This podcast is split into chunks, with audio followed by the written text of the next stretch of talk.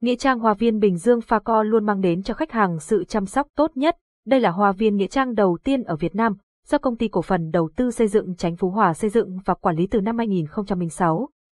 Hoa viên có diện tích 200 hecta, tọa lạc tại phường Chánh Phú Hòa, thị xã Bến Cát, tỉnh Bình Dương.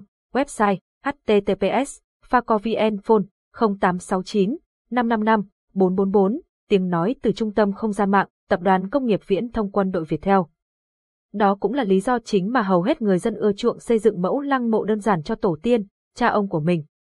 Tuy nhiên, dù đơn giản hay phức tạp thì các mẫu xây mộ đẹp và đơn giản này vẫn phải đảm bảo được tính thẩm mỹ, cũng như đáp ứng đủ về chất lượng vật liệu, tính phong thủy, hòa hợp với khuôn viên của nghĩa trang, nhất là phải phù hợp với người đã khuất.